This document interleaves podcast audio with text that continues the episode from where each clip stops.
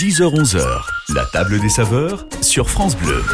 Bonjour, bienvenue dans notre table des saveurs du dimanche matin, l'émission qui parle de saveurs, de goût et de restauration sur France Bleu Champagne-Ardenne. Ce matin, nous sommes dans la capitale du Champagne, à Épernay. Nous avons posé notre nappe de la table des saveurs dans une maison de l'avenue de Champagne, chez Devenoge. Et notre invité n'est pour une fois ni un restaurateur ni un chef de cave, mais un amoureux de bulles et de gastronomie. Notre invité est le président de la région Grand Est, Franck Leroy. Bonjour Franck Leroy. Bonjour. Avenue de Champagne, pour vous, Franck Leroy, c'est un peu, c'est un peu symbolique. C'est un lieu. Vous, vous êtes un peu ici chez vous, finalement. On peut le dire. J'habite pas avenue de Champagne, mais j'ai beaucoup travaillé euh, quand j'étais maire d'Épernay pour l'avenue de Champagne. On a transformé cette avenue et ça reste un endroit qui euh, procure à chacun des Sparnassiens, mais je crois pouvoir dire à chacun des championnats beaucoup de fierté. C'est un peu le lieu phare, le lieu centre aujourd'hui de, de- de la Champagne viticole? Certainement par des événements comme les Avis de Lumière qui rassemblent toute la Champagne ici, mais aussi parce que c'est un, euh, c'est là que se trouve le siège du syndicat des vignerons, le siège d'un certain nombre de grandes marques connues dans le monde entier. C'est l'avenue de Champagne qui fait aussi la célébrité des Pernets dans le monde entier. Donc ce lieu est quand même symbolique et il suffit de voir d'ailleurs euh, le nombre de touristes qui, euh, chaque week-end, mais plus encore en la semaine, en période de vacances, fréquentent cette avenue. Franck Leroy, nous allons passer cette heure euh, ensemble, parler de cuisine, de restauration, de, saveurs. On va pas parler de politique, ça va pas trop vous dépayser? Pas du tout. Bon, euh, alors c'est parti, nous nous retrouvons dans, quelques minutes ici à la maison de Venoge à Épernay sur France Bleu Champagne-Ardenne. En attendant, n'oubliez pas que l'abus d'alcool est dangereux pour la santé, à consommer avec modération. 10h-11h, la table des saveurs sur France Bleu, Jean-Baptiste Dutartre. Nous nous retrouvons avec Franck Leroy, le président de la région Grand Est ce matin et l'ancien maire d'Épernay pour parler gastronomie et champagne. D'ailleurs, Franck, vous êtes encore élu euh, Sparnassien. Oui, je suis premier adjoint au maire à Épernay, président de Épernay Aglo-Champagne, la communauté d'agglomération, et résident à Épernay, évidemment. Alors, on va parler d'abord de, de vous, Franck Leroy. Euh, vous n'êtes pas originaire d'Épernay, euh, vous êtes d'un peu plus au nord, vous allez nous expliquer ça. Comment est-ce que vous êtes arrivé ici finalement? C'est les hasards de la vie professionnelle. Je suis originaire de Boulogne-sur-Mer. Euh, toute ma famille euh, a vécu à, Boulogne-sur-Mer. Les racines euh, côté de mon épouse sont également du côté de Boulogne-sur-Mer. Et euh, en fait, c'est après les études, euh, études que j'ai faites à Lille puis à Paris. Euh, bah, la première euh, annonce à laquelle j'ai répondu a été la bonne, et je me suis retrouvé euh, embauché au conseil régional de Champagne-Ardenne à Chalon euh, auprès du, du président qui était à l'époque Bernard Stasi, qui était en même temps maire d'Épernay. À l'époque, le cumul des fonctions était possible. Et trois ans euh, après euh, mon arrivée à Chalon, Bernard Stasi euh, avait besoin d'un nouveau directeur de cabinet. Il m'a donc euh, euh, demandé de venir de Chalon à Épernay. C'est donc de mémoire le 17 octobre 90 que je suis arrivé pour la première fois à Épernay et que j'ai pris racine à Épernay puisque ça fait maintenant un certain temps. Ensuite, vous avez, vous êtes devenu élu euh, Sparnassien, puis élu régional, puis Oui, j'ai été euh, le directeur de cabinet de Bernard Stasi pendant cinq ans. En 95, euh, Bernard Stasi m'a a souhaité que je rentre dans l'équipe municipale. Je pense qu'il avait déjà une petite idée derrière la tête me concernant. Et, euh, et en 2000, euh, il a démissionné, euh, ça devait être en avril 2000, euh, il était à l'époque médiateur de la République. Il pouvait difficilement se représenter aux élections de 2001. Il a donc souhaité que je prenne le relais euh, à la mairie d'Épernay. Donc j'ai été élu le 9 mai euh, 2000, maire d'Épernay, jusqu'au euh, 13 euh, euh, janvier de cette année, donc un peu plus de 22 ans. Alors, euh, Franck Leroy, refaisons encore un bond en arrière. Lorsque vous arrivez à Épernay, euh, le champagne, vous êtes tout de suite impressionné par, par son importance, par ce qu'il représentait? Oui, le, le, le champagne évidemment faisait la notoriété d'Épernay en grande partie, et je pense qu'il était euh, normal de le, de le reconnaître, mais euh, la ville n'avait pas, à mon sens, euh, en dépit des efforts qui avaient été entrepris, en dépit des, des, projets de requalification urbaine qui avaient été engagés, n'avait pas toute sa place, ou en tout cas la place qui lui revenait dans l'architecture locale. Cette architecture était parfois dissimulée, parfois moyennement entretenue, et puis cette avenue de Champagne, elle souffrait d'une image, j'allais dire, qui n'était pas conforme à, l'image qu'on pouvait en avoir quand on arrivait de l'extérieur, euh, et très vite est née l'idée de, de réaménager, de transformer l'avenue de Champagne. Ça a été un chantier extrêmement important, extrêmement complexe, sans doute l'un des deux ou trois plus complexes que j'ai eu à mener pendant mes mandats, mais aujourd'hui la réussite est là. Ça veut dire que vous vous êtes dit en arrivant, il faut qu'on s'appuie sur le champagne et c'est le champagne qui permettra le développement et d'Épernay et de sa, région alentour. Oui, le champagne est omniprésent à Épernay. Euh, les négociants ont, façonné cette ville. Euh, un certain nombre de quartiers euh, dits ouvriers de l'époque ont été construits pour y héberger les ouvriers des maisons de champagne. L'hôpital au Banmouette porte un nom qui montre bien que de grandes familles champenoises ont investi dans un certain nombre d'équipements de cette ville. Euh, et donc, euh, il fallait révéler tout ça parce que tout ça, c'est l'identité de la ville. Euh, imaginez être maire d'Épernay en ayant la réalité du Champagne, c'est un contresens total. Donc, il fallait au contraire démontrer que cette ville était bien la capitale du Champagne. Elle l'est pour plusieurs raisons. D'abord parce que le, les institutions du Champagne, le comité Champagne, est à Épernay et en général, euh, l'endroit où se trouve le gouvernement dans un pays, c'est bien la capitale, donc euh, la question est réglée, euh, que le syndicat des vignerons, un certain nombre de services administratifs, je pense aux douanes, sont ici, et puis de très grandes et très belles maisons sont ici. Mouette et Chandon, évidemment, le, le leader économique du monde de la Champagne, mais également un certain nombre d'autres maisons de négociants, de vignerons, de coopératives sont installées à Épernay. Financièrement, on a une idée de ce que ça représente ou euh, parce qu'on dit toujours qu'il y a 300 millions de bouteilles, je crois, euh, dans les caves de, de, de l'avenue de Champagne. Est-ce qu'on est capable de le monétiser, de savoir ce que ça représente exactement? Alors, j'ai pas fait le calcul, mais, mais euh, vous connaissez, Jean-Baptiste, le prix d'une bouteille de champagne, le prix moyen. En plus, je pense que ce sont pas les plus mauvaises cuvées qui sont sur l'avenue de Champagne, donc vous pouvez aisément faire un calcul sur la base de 300 millions de bouteilles. Est-ce qu'il y en a 280 millions? Est-ce qu'il y en a 320, 340 On n'en sait rien. En tout cas, euh, l'avenue de Champagne euh, a cette réputation d'être l'avenue la plus riche du monde. C'est un symbole. mais ce, qui, ce qui me réjouit, c'est qu'elle elle rend heureux les Sparnassiens, parce que tout le monde en est fier, et je connais pas un Sparnassien qui, quand il a de la famille qui vient, ne l'emmène pas faire un tour sur l'avenue de Champagne. Et puis surtout, elle voit euh, aujourd'hui défiler des millions de touristes chaque année. C'est assez spectaculaire euh, pour être euh, mis en évidence. Ça a développé le tourisme de manière assez incroyable ces dernières années et c'est l'une des concrétisations de l'action que nous avons menée à travers notamment l'inscription de l'avenue de Champagne dans les coteaux maisons et caves de Champagne au patrimoine mondial. Nous y reviendrons dans, quelques temps. Ce que je vous propose, Franck Leroy, c'est de faire une petite pause et puis on se retrouve ici dans, dans quelques instants à, la maison de Venoge, avenue de Champagne à Épernay. Et on va continuer à parler de belles et bonnes choses. Jusqu'à 11h sur France Bleu, la table des saveurs. Retour ce dimanche matin à la table des saveurs, la table des saveurs qui s'est arrêtée euh, dans les locaux, dans les très jolis locaux euh, de la maison euh, de Venoge à, Épernay. Notre invité Franck Leroy, le président de, la région. Franck, justement un petit mot sur cette maison qui, nous accueille aujourd'hui. C'est, aussi l'un des joyaux d'Épernay. Oui, c'est un joyau d'Épernay. Je remercie beaucoup la maison de Venoge pour le travail qui a été entrepris euh, dans cette maison, pour restaurer cette maison, qui était à un moment euh, euh, le, siège de l'ORCA, l'Office régional culturel de Champagne-Ardenne. joli siège. Joli siège, effectivement. Et, et d'ailleurs, pour la petite histoire, quand j'ai appris que la région Champagne-Ardenne, sous la présidence de Jean-Paul Bachy à l'époque, avait l'intention de céder ce bien parce qu'elle avait, elle recentrait ses services culturels sur Chalon, ce qui était assez légitime. Euh, c'est moi qui mis en contact Bruno Paillard avec euh, euh, Jean-Paul Bachy de manière à ce que si cette maison devait changer de destination, elle, revienne à une maison de champagne. Je savais que Bruno Paillard cherchait un, établissement pour installer la maison de Venoge qui était installée juste en face avec la maison Boiselle et, ça a permis la mise en valeur de cette maison de manière assez admirable et du parc également qui est juste derrière nous. Oui, il y a un magnifique, un magnifique parc. D'ailleurs, comme toutes les maisons de l'avenue de Champagne. Hein. Oui, c'est une des caractéristiques. Ces hôtels particuliers euh, étaient des lieux euh, euh, qui étaient des lieux de réception et on était dans une dans une architecture assez démonstrative à l'époque et c'est ce qui a fait aussi l'une des caractéristiques de la candidature des coteaux maisons et caves de Champagne, en l'occurrence l'avenue de Champagne, sa typologie, ses caractéristiques architecturales, ses jardins, tout ça a fait aussi et a emporté la décision du jury de l'UNESCO lors de la fameuse inscription de, de, de 2015. Franck Leroy, lorsqu'on a longtemps été euh, maire d'Épernay, on est forcément un ambassadeur du champagne, de la champagne certes, mais du champagne aussi oui, on l'est par nécessité, parce que j'allais dire, euh, euh, à Épernay, euh, alors on boit pas du champagne tous les jours, mais en tout cas, on parle champagne beaucoup, on est au cœur du bassin économique du champagne, on est au cœur du bassin des industries connexes au champagne, on est très soucieux de ce qui se passe au niveau de la vigne, des phénomènes comme le réchauffement climatique qui peuvent être une menace, on est permanence en, contact avec euh, les dirigeants du comité Champagne, le, le président de l'Union de Maison de Champagne et le président du, du syndicat général des vignerons.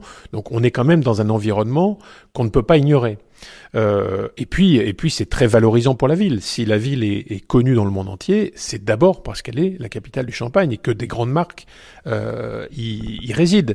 Euh, donc euh, voilà, on, on, doit travailler et on le fait avec beaucoup de plaisir parce que la relation qu'on a avec les dirigeants du Champagne est une relation à la fois très professionnelle mais très conviviale parce que à force de se rencontrer, on se connaît bien, on s'apprécie.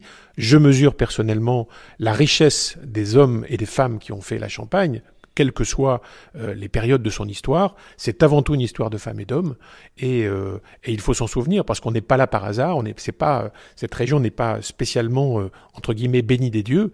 Elle a aussi des talents qui se sont tout au long de son histoire révélés, qui ont fait le succès de la Champagne. Donc on doit beaucoup à tous ces dirigeants.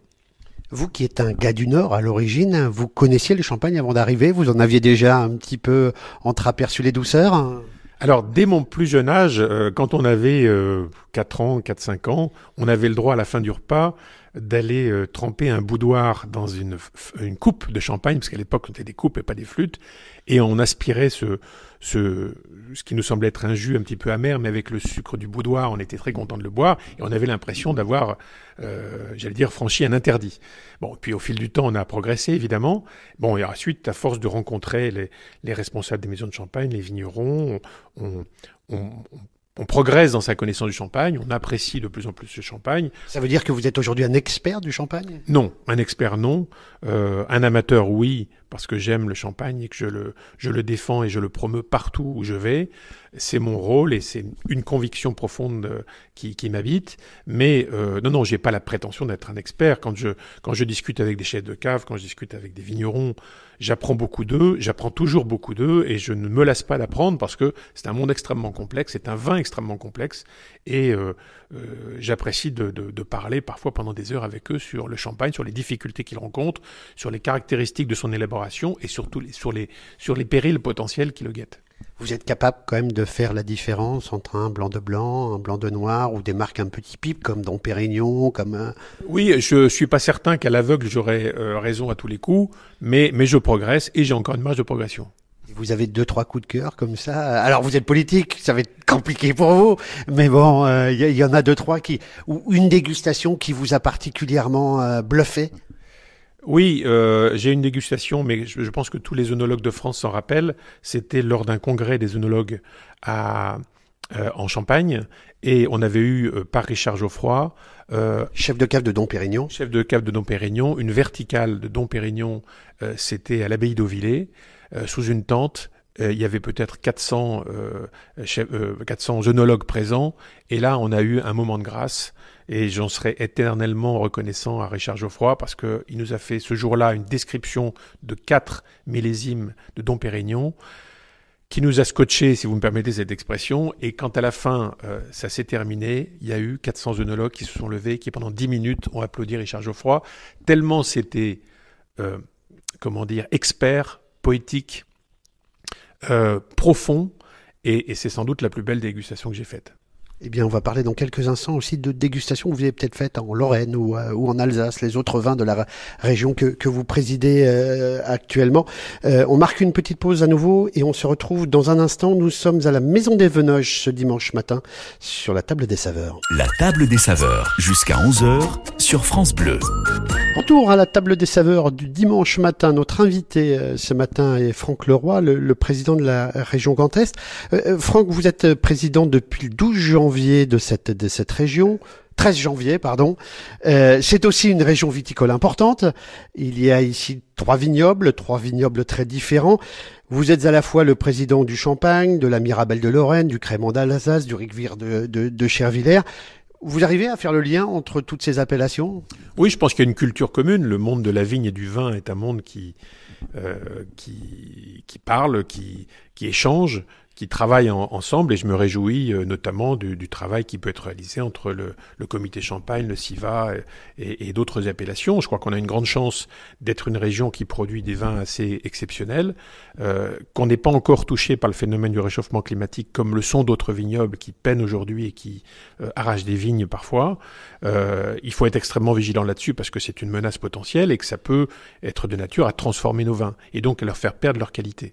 Donc euh, il y a un certain nombre de débats auxquels je participe, beaucoup d'échanges avec euh, notamment le, le, comité interprofessionnel des vins d'Alsace, euh, avec les professionnels de, de, des vins de Moselle notamment, des, des, des, vins de Toul, et puis, et puis de la Champagne puisque je, je suis resté Jean-Benoît. Et le 13 janvier dernier, j'en ai été le témoin, vous avez fêté ça au Crémant tout de même. Oui, oui, il se trouve qu'un ami m'avait invité euh, à un dîner à la confrérie Saint-Étienne euh, en Alsace, un dîner autour des Crémants, euh, auquel participaient quelques-uns des grands chefs euh, de France, euh, Yannick Aleno, euh, Marc Berlin, célèbre chef alsacien avec lequel j'étais avec qui j'étais d'ailleurs la semaine dernière à Rome, à la Villa Médicis. Il avait fait, il nous avait fait l'amitié de venir pour accompagner des lycées professionnels qui avaient construit des, chefs-d'œuvre à, leur échelle et, euh, ils nous accompagnaient à cette séance. Euh, voilà, le, monde du vin, il est omniprésent dans notre région. On produit également bien d'autres choses, notamment des, des, produits de la gastronomie tout à fait exceptionnels. Euh, voilà, quand on est président de cette région, on doit évidemment embarquer tout le monde, on doit être attentif à toutes les spécialités de nos territoires. Quand on est en plus gourmand, ça, c'est plutôt bien. Vous qui avez un œil d'expert, c'est quoi, alors mis à, part les vins bien entendu, les principales différentes entre ces, ces trois vignobles, qu'ils soient lorrains, alsaciens ou champenois bah, Les terroirs sont pas forcément euh, toujours les mêmes, euh, l'ensoleillement est, parfois différent, euh, les influences naturelles et, les, modes d'élaboration sont, sont très différents. Euh, en Champagne, on est sur trois principaux cépages, on a beaucoup plus de cépages, y compris de, de mélange de cépages en Alsace. Tout cela fournit produit des vins euh, très différents, des vins généralement très agréables, qu'ils soient euh, très fruités ou plus secs, euh, qu'ils soient pétillants ou tranquilles. On a la chance d'avoir une grande diversité de vins et j'allais dire qu'on peut parfaitement composer un très grand repas avec les vins du Grand Est. Dans ces trois vignobles, celui qui sent, sort le mieux, qui vit le mieux actuellement, c'est le vignoble de Champagne. Est-ce qu'il doit être bah, un peu la locomotive des, des, des, des autres? Disons qu'il est le plus connu et le plus puissant, que, que, le champagne est un vin qui s'exporte merveilleusement bien et qui porte aussi une image assez exceptionnelle. Il est associé au, à tous les grands moments et tous les bons moments de la vie. J'apprécie aussi beaucoup les, les vins d'Alsace. Les vins de Moselle, les, les, rouges de Moselle notamment, je vous les recommande. Alors c'est pas facile quand on parle de vin de, de Moselle en général. On a un œil un peu pas forcément toujours très positif. Mais ce sont des vins qui, enfin, sont des vins qui progressent d'année en année. Je pense que le l'expertise qui est développée par les par les vignerons et les négociants euh, de tous ces vignobles euh, les pousse à constamment s'améliorer. Et je dois constater que partout, si on, repartait 20 ans ou 25 ans en arrière, on verrait euh, la progression qui a été accomplie partout. J'en veux pour preuve le, succès du vin de nos régions où, euh, par exemple, l'année 2022 a été une année record euh, en Alsace, euh, autour des créments, mais également les, vins d'Alsace. Donc ce succès nous réjouit tous. Je ne parle pas de la Champagne parce qu'évidemment on a connu là aussi euh, des, on a, on a tutoyé les records et même battu les records en valeur. Donc ça veut dire que nos professionnels travaillent bien, ils ont besoin d'être encouragés, ils ont besoin d'être assurés, ils ont besoin d'être accompagnés dans le travail de recherche et d'innovation, qui est une, un impératif quand on a euh, face à nous des périls aussi euh, euh, importants et, structurants que le réchauffement climatique. Et les vins sont quand même une superbe vitrine de la région. Oui, ben on est le, le, vin est la vitrine de la France. Et je me réjouis qu'on ait un président de la République qui parle de vin, qui consomme du vin à tous ses repas et qui le dit. On a eu parfois euh, des présidents de la République qui n'osaient pas. On va, on va pas faire de politique, mais François Hollande, quand il vient ici à Reims avec Angela Merkel, il veut pas boire de champagne. Oui, mais c'est complètement ridicule. Et je pense qu'aujourd'hui, s'il devait euh, repenser à cet événement, il doit considérer que c'est absurde. Le, le champagne, c'est la France, le vin, c'est la France, et que partout euh, dans le monde, on connaît la France, notamment pour ses vins. Donc pourquoi, euh, considérait que le champagne c'est le luxe alors que c'est avant tout l'image de la France euh, et c'était euh, euh, anormal qu'à ce repas historique censé commémorer le repas entre le chancelier Adenauer et De Gaulle où il y avait du champagne pourquoi avoir supprimé le champagne?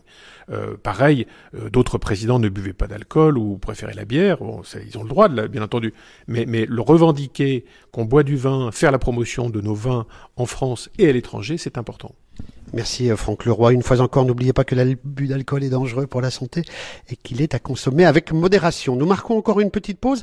On revient ici à Épernay, avenue de Champagne, cette fois pour parler de l'intérêt de Franck Leroy pour la gastronomie. À tout de suite. Côté saveur, côté week-end, la table des saveurs.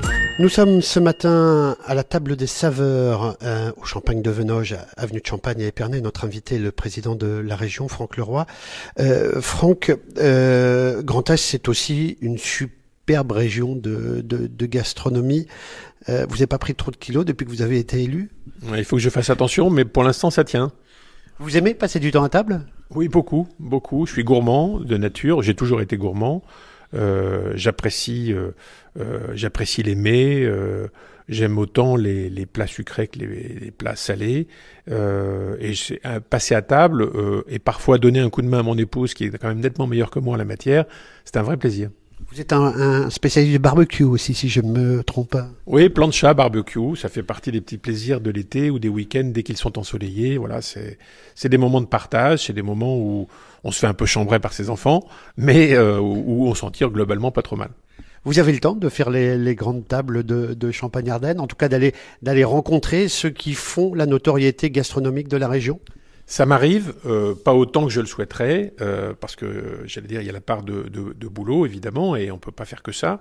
Mais euh, j'ai eu l'occasion de euh, d'aller chez Arnaud Lallemand, chez, chez Philippe Mille euh, et, et, chez d'autres évidemment. On parlait de Marc Berlin tout à l'heure. Alors Marc Berlin, j'ai pas encore eu le plaisir. j'ai eu le plaisir de, de participer à cette fameuse soirée autour du Crémant d'Alsace où il était, mais j'aurai le plaisir très certainement d'aller chez lui parce que c'est aussi une des grandes adresses du Grand Est en matière de gastronomie.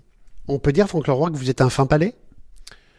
Oui, euh, c'est difficile à dire. Je ne voudrais pas paraître euh, prétentieux. J'aime euh, la gastronomie, j'aime manger, j'aime me régaler. D'ici, de là à être un fin palais, voilà, je suis pas, je suis pas le mieux à même de le dire. Et il vous arrive, quelles sont vos petites recettes à vous que vous faites lorsque vous êtes chez vous à la maison hein? Vous, vous, avez le temps d'abord?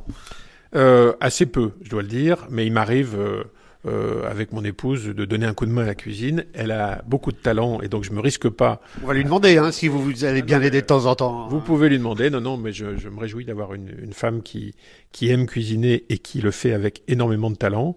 Et, euh, et je me contente d'être le second, enfin l'adjoint, euh, celui qui coupe les légumes et je la laisse faire parce que ça vaut mieux. Vous pourriez être l'adjoint d'un grand chef le temps d'un dîner pour mettre en avant les, euh, les saveurs de, de, de Grand Est autour des, des accords entre vin, et, vin, champagne et gastronomie de la région? Euh, oui, pourquoi pas. Euh, ce serait en tout cas une expérience intéressante. Il prend plus de risques que moi, en tout cas. Vous avez vraiment un, un, intérêt pour les choses de la terre en règle, en règle générale? Une de vos dernières vidéos sur Facebook avec des vaches, des vaches vosgiennes ont fait, ont fait beaucoup sourire. C'était assez amusant et, et, sympathique. Voilà, vous, vous êtes un homme de la terre? Oui, en tout cas, enfin, je, je suis pas un homme de la terre au sens où je ne suis pas un homme qui travaille la terre. Euh, j'ai une résidence secondaire dans la Creuse, euh, dans une ruralité profonde. Euh, j'adore la ruralité, j'adore la nature, j'adore la forêt, j'aime le contact avec la nature et c'est quelque chose qui euh, qui contribue à mon équilibre.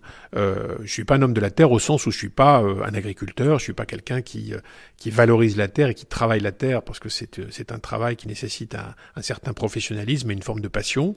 mais je suis très attentif aux équilibres et, les équilibres aujourd'hui sur notre planète passent par une préservation des sols, euh, par euh, le fait qu'on ne considère pas que la nature est une variable d'ajustement des projets humains. On a besoin de la nature, elle nous apporte euh, du bien-être, elle nous apporte aussi des ressources extrêmement importantes et on doit la préserver absolument.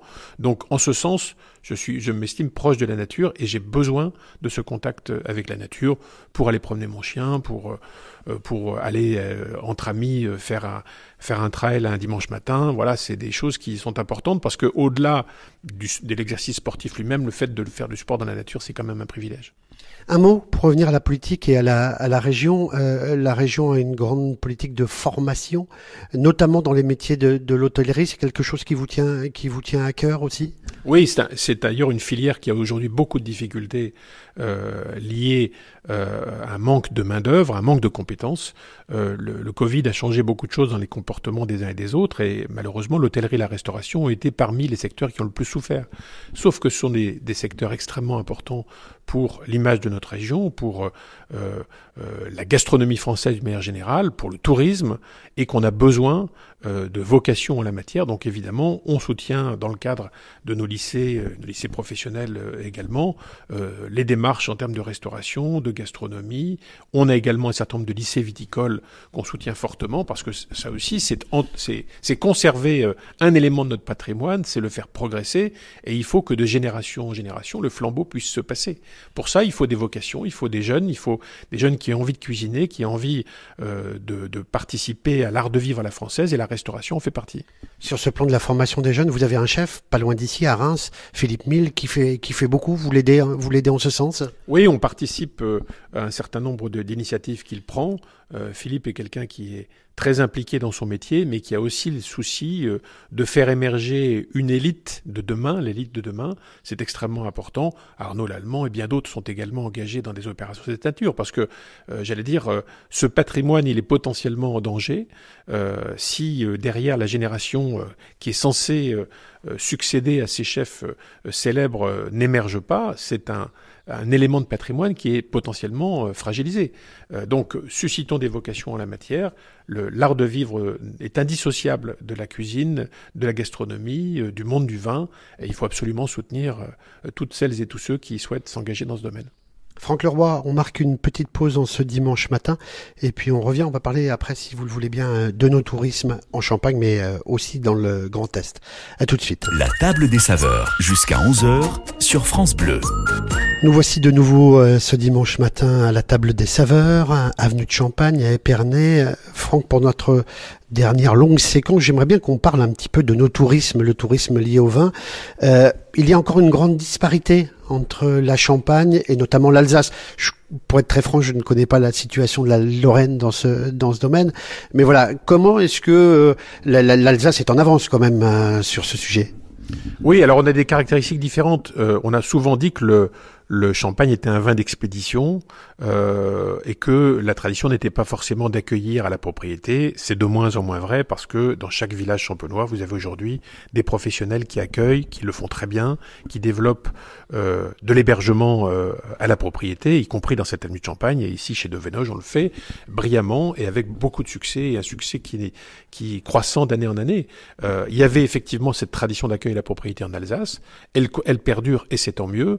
Je crois qu'aujourd'hui, Aujourd'hui, le no-tourisme se développe beaucoup, d'abord parce que le monde du vin conserve un certain nombre de mystères qui, qui attirent les amateurs du vin dans le monde entier, parce que quand on vient euh, chez un propriétaire, chez un négociant, on vit une expérience tout à fait particulière, et en plus derrière, on achète le vin, et pendant parfois des, des années, voire des générations, le vin de la maison qu'on a visité à 30 ou 40 ans. Ça, ça fait partie des caractéristiques et, des forces de l'onotourisme, et, aussi parce que euh, bon nombre d'amateurs de vin, il y en a toujours beaucoup dans le monde, ben, ont besoin à un moment de savoir d'où ça vient, comment c'est élaboré, et la rencontre avec un, chef de cave, une visite de, maison de champagne, une visite d'exploitation, où que ce soit, ça reste un moment très authentique, où on comprend la complexité du métier, où on apprend beaucoup de choses, qu'on est d'ailleurs ravi de répéter à ses invités quand on est chez soi et quand on leur fait goûter un vin d'un producteur qu'on a pu visiter soi-même.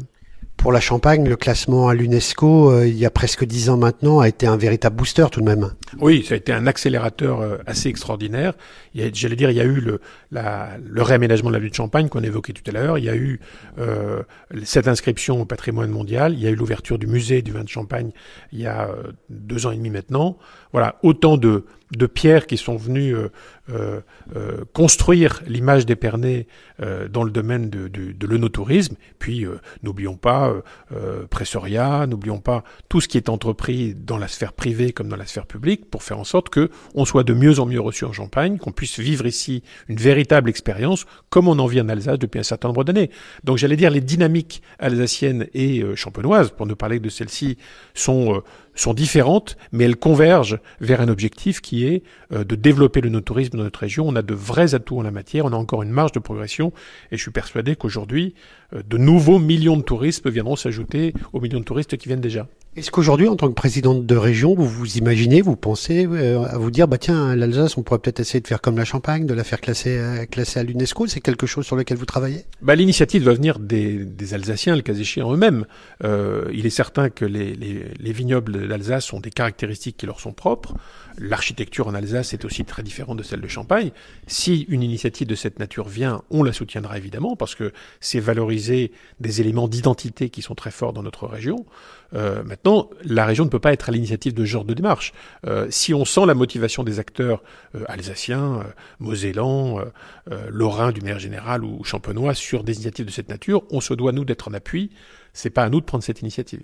Dix ans après, vous analysez comment euh, comment est-ce que vous avez réussi à convaincre l'UNESCO euh, de faire un site ici euh, classé au patrimoine mondial? Bah, Je me souviens, je me souviendrai toute ma vie de cette visite avec le rapporteur de l'UNESCO euh, à Épernay notamment, puisque mon rôle à moi c'était de, promouvoir le, le site d'Épernay de la Nuit de Champagne. D'abord pour l'anecdote, on s'est perdu dans les caves, ce qui était quand même assez étonnant. Ce jour était un jour décisif. Pierre Cheval qui était qui était là était très inquiet parce qu'on n'était pas au rendez-vous, tout simplement parce qu'on s'était perdu dans le labyrinthe des caves d'Épernay, ce qui a été une expérience extraordinaire. C'est euh, la première fois que vous perdiez là-bas? Oui, c'est la seule fois que je me suis perdu, mais c'était le jour où il fallait pas se perdre, et, et c'était perdu. Euh, le rapporteur de l'UNESCO et le maire d'Épernay, c'était quand même pas euh, n'importe quoi à l'époque, et notamment ce jour-là où tout le monde était un peu crispé.